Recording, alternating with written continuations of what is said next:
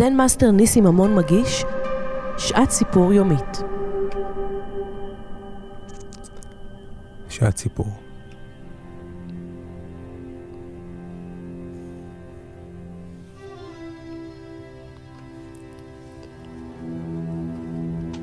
חוכמה עתיקה שחבויה בסיפורים כאן, אה, ניסים המון. וסיפורים שאספתי. אני אוהב לאסוף סיפורים.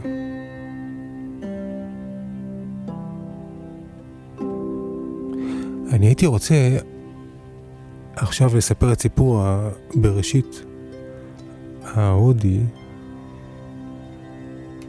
אה, המקבילה ההודית של הסיפור, סיפור הגירוש מגן העדן.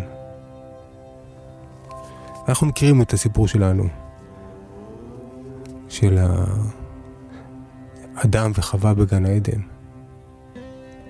בואו תשמעו סיפור הודי, שאל תשכחו, שישית מהעולם, הודים, כל ילד שישי שנולד בעולם הוא הודי. אז uh, בשביל הסקרנות.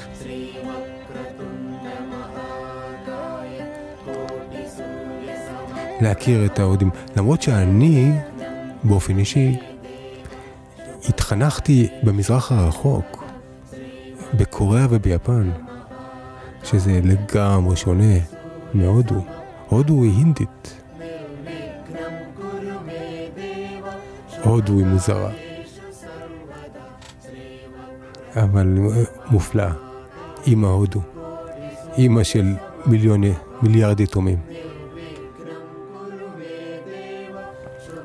עד היום כל יתומי העולם נמשכים להודו.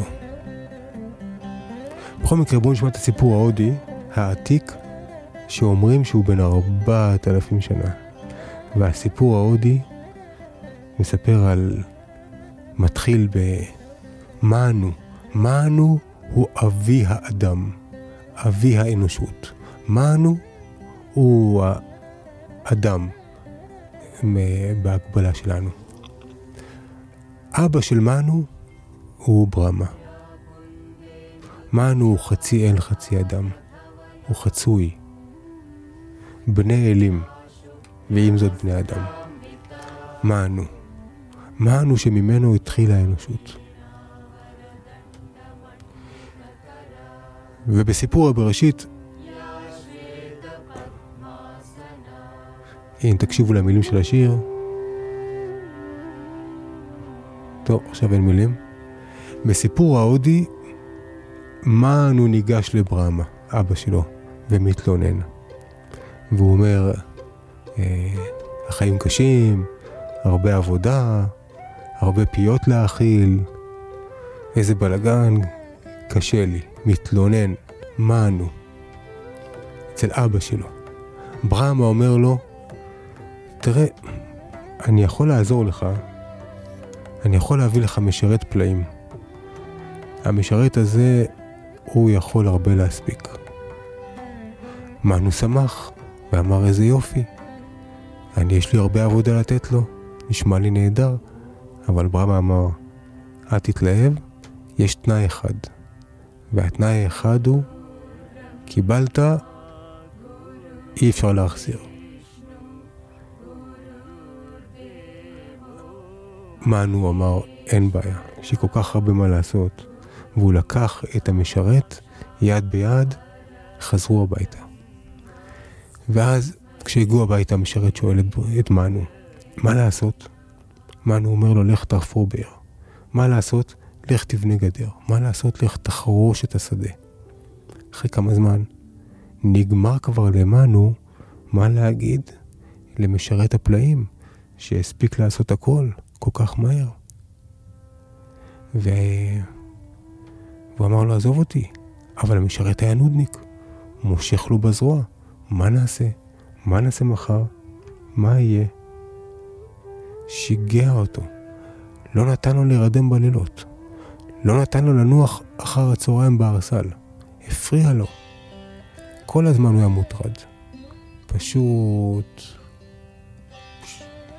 חסר מנוחה, משרת שכל הזמן שואל מה יהיה, מה יהיה מחר ומה נעשה. בסופו של דבר, לקח אותו מנו בחזרה לברמה, הוא אומר לו, תשמע, אני כבר לא יכול יותר איתו.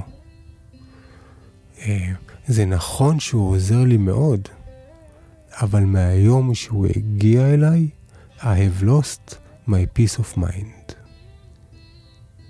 ומנו היה מסכן, אבל ברם אמר לו, זוכר מה אמרתי? זה אי אפשר להחזיר, רק לקחת. לא יודע מה לעשות. גם ברמה, אל תשכחו, הוא האל הבורא, הוא יודע ליצור, הוא לא יודע להרוס.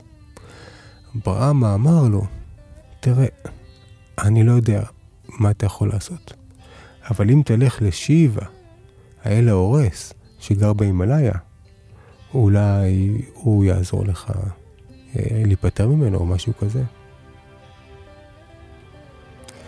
וכך עשה מנו, לקח את המשרת צפון אל ההימאליה, לפגוש את שיבה, דוד שלו. שיבה הקשיב לסיפור ואמר, תשמע, בעיה רצינית. הדבר הזה זו צרה צרורה. אפילו אני, כאל שיבה, לא יכול לעזור לך להיפטר מהדבר הזה. אבל רק עצה אחת אני יכול לתת לך. תגיד לו לבנות עמוד בחצר, וכל פעם שהוא ישאל אותך מה לעשות, שלח אותו לעמוד. תגיד לו, תעלה ותרד, עד שאני אומר לך אחרת. וזהו סיפור הבראשית ההודי. מהמילה, למשרת קראו manas. מהמילה manas התפתחה המילה mind. mind, mind, משרת פלאים שקיבלנו, שבזכותו יש לנו מיזוג אוויר ומכוניות וטלפונים וטלוויזיה ונוחות, אבל מהיום שקיבלנו אותו, איבדנו את השלווה, הגירוש מגן עדן. עץ הדעת שנדבק בנו, דעתי ודעות ודאגות ולחץ והשוואתיות ופסימיות וביקורת. זהו הגירוש מגן עדן. והעבודה הרוחנית בהודו, לבנות עמוד, שלח את המשרת לעמוד, שיעלה וירד. והכוונה אצלם זה למנטרה, לחזור על מנטרה. לחזור על מנטרה, שוב ושוב, שוב ושוב. לעשות משהו, להעסיק אותו, להעסיק את המשרת. אבל מה זה מנטרה? מנטרה יכול להיות משפט אחד זה מנטרה, פסקה זה מנטרה, אה, עמוד זה מנטרה, תפילה שלמה זה מנטרה, ואותם המנטרות. כל יום כמה פעמים ביום. העיקר משהו חופש מעורב המחשבות הזה, מהמשרת שכל הזמן מוטרד וכל הזמן לחוץ, ושום דבר לא מספיק טוב לו.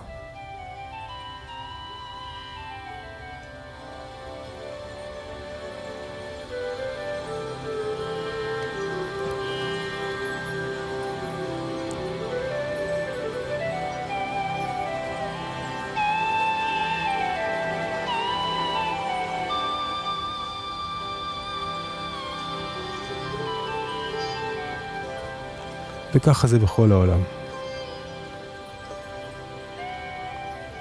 אנשים מחפשים להיות עסוקים, קצת להתחמק מחברת עצמם. כל הזמן לעשות משהו. כל הזמן או לראות, או לדבר בטלפון, או לדבר עם אנשים. כי ברגע שבאדם הוא לבד, הסיוט מתחיל. סיוט שנקרא להשתעמם. מה מסתתר מאחורי השעמום? למה הבן אדם מתחמק מעצמו? והפתגם הסיני אומר, אם אתה בורח מחברת עצמך, איך אתה מצפה שאחרים ירצו להיות איתך?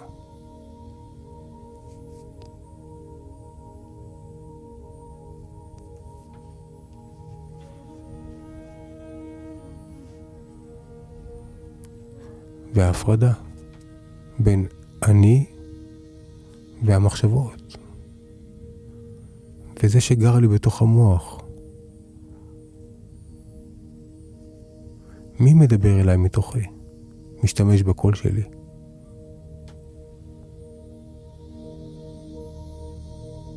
מי בעל הבית?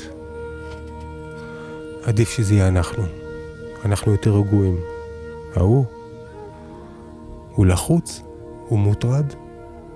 זה הסיפורי בראשית ההודי, זו הקללה, זה הגירוש מגן העדן.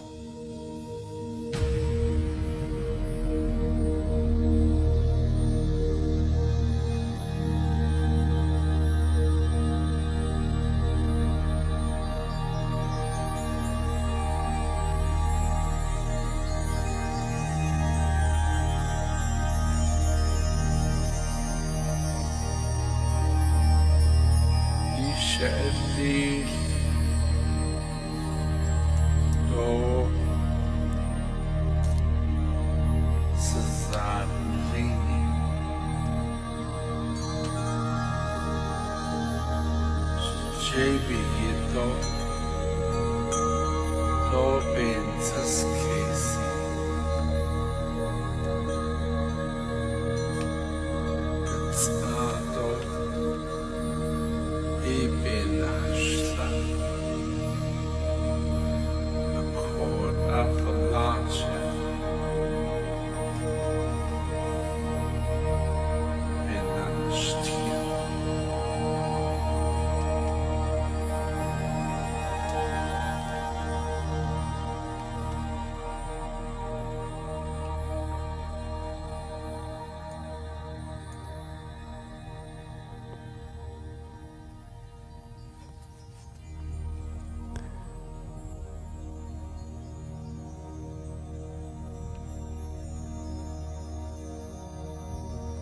סיפור.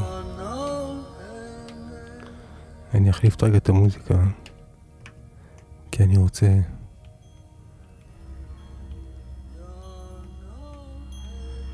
נעבור למנזר.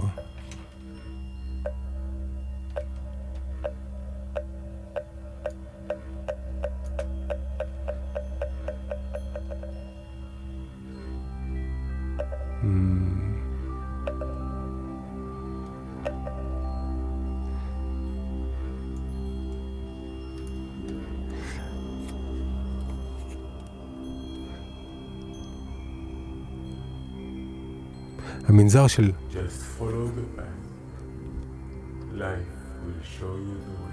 המנזר של Zen master סנגאי היה מהגדולים שבמחוז. והיו בו נזירים רבים שלמדו ותרגלו מדיטציה מבוקר ועד ערב. במנזר נהוג שהולכים לישון בשעה תשע בערב, ו... ואגב, מתעוררים בשעה שלוש. אבל אחד הנזירים במנזר שלו היה מתעורר באופן קבוע בחצות הלילה וחומק מהמנזר אל מאורות האלכוהול של הכפר הסמוך. הוא היה חוזר בזמן, אבל בלילות מתפרע. הנזירים ידעו על, על כך. ראש המנזר גילה את זה במקרה יום אחד כשנכנס בלילה לאולם בו כולם ישנו וראה את המיטה שלו ריקה. זה לא מיטה, זה, זה פוטון על הרצפה. הרי בבוקר מקפלים את הפוטונים לתוך הארון. ואז הוא, הוא הבין שהוא יוצא, עכשיו השערים של המנזר הם נעולים בין שקיעה לזריחה. וסנגאי, שהכיר את המנזר שלו יפה מאוד, הוא יצא לאור הירח, ובאחד המקומות של הגדר הוא גילה כיסא, שעליו הנזיר עלה כדי לקפוץ מעל החומה. סנגאי, ראש המנזר, הזיז את הכיסא. וכמעט שעתיים הוא חיכה מתחת לחומה. כשנשמעו קולות של רשרוש בגדים, הוא קרא על ארבע, במקום הכיף שהיה כיסא, והנזיר הופיע, דרך לו רגל אחת על הגב, רגל אחת על הראש, וירד לאדמה. כשירד הנזיר לאדמה, הוא קלט פתאום את מה שקרה, שהוא בעצם דרך על המורה והוא קפץ בבהלה. וסנגאי אמר לו בקולו הנעים, קר בשעות, בשעות המוקדמות של הבוקר. אפשר להצטנן בקלות, שמור על עצמך. היה זה הלילה האחרון בו הנזיר עבר מעל החומה. הסיפור על סנגאי מגלה צד לא קשוח בכלל בזן היפני.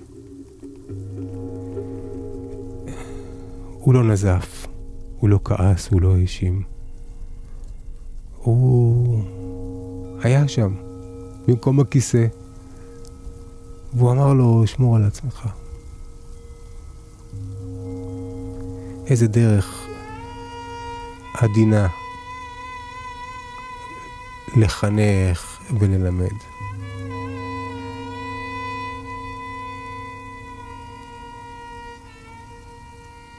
עוד סיפור אחד קטן, גם כן יפני, על ריוקן, המשורר היפני ריוקן.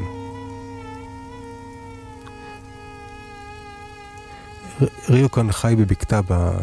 ביער. אגב, הייתי בבקתה הזאת. הייתי שם. בקתה פשוטה של נזיר, אין שם שום דבר מיוחד. אבל שם הוא, הוא גר וכתב שם שירים נהדרים. ריוקן. יום אחד הוא מקבל מכתב מאחותו שהיא סיפרה שלבעלה יש מאהבת. שבעלה יוצא איתה בגלוי למועדוני לילה, ושהוא מבזבז שם את כספי המשפחה. אחותו כותבת לו על בעלה, היא לא יודעת מה לעשות, הוא האחי הגדול, היא מבקשת עזרה. והיה עוד מכתב, גם מקרובי משפחה אחרים, שביקשו שהוא יעזור, כי הבעלה הוא אחראי על אה, ניהול עסקי המשפחה, ולנכסים כעת נשקפת סכנה. ראו כאן חשב על המצב המון זמן. איך לעשות? מה להגיד לו? ואז כעבור מספר שבועות הוא יצא לדרך לבקר את משפחתו. שנים שהוא לא ראה את אחותו ובעלה. וכשהוא הגיע לביתם, הם שמחו מאוד שהוא בא לבקר. הוא אמר להם, עברתי, עברתי באזור, ואם הוא יכול להישאר רק לילה אחד. והם הסכימו. הם הסכימו. ארוחת ערב אכלו, אחרי ארוחה ישבו שלושתם ודיברו. אחותו מדי פעם נתנה בו מבט, אבל ריו כאן לא הזכיר במילה אחת את העניין אשר לשמו הוא בא. כל הלילה הם ישבו, דיברו, ריו כאן ישב מדיטציה. הוא לא אמר לו כלום. עם שחר, בבוקר מוקדם, הגיע הזמן של כאן לעזוב. כשהגיעה העת להיפרד, אמר ריוקן לגיסו, ככה כשהם היו בפתח הדלת, אמר לו, ראה כמה מזקין אני. ידיי כבר רועדות. אנא, עזור לי לקשור את צורכי סנדליי.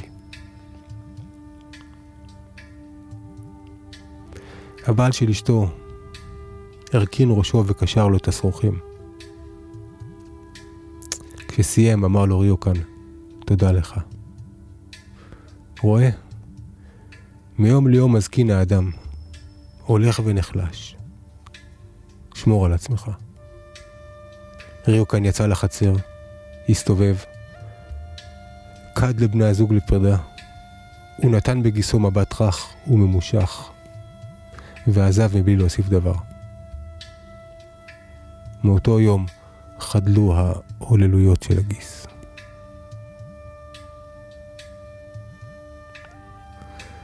גם זן מאסטר סנגאי וגם הנזיר ריוקן. הם פתרו את הבעיה לא בדרך של מלחמה, אלא בדרך של שלווה, לעמוד לידה. הנוקשות מעלה קיר של שריון. האווירה הטובה מונעת עימות. אם ניתן אהבה, רוח והתחשבות, נקבל בתמורה הרבה יותר.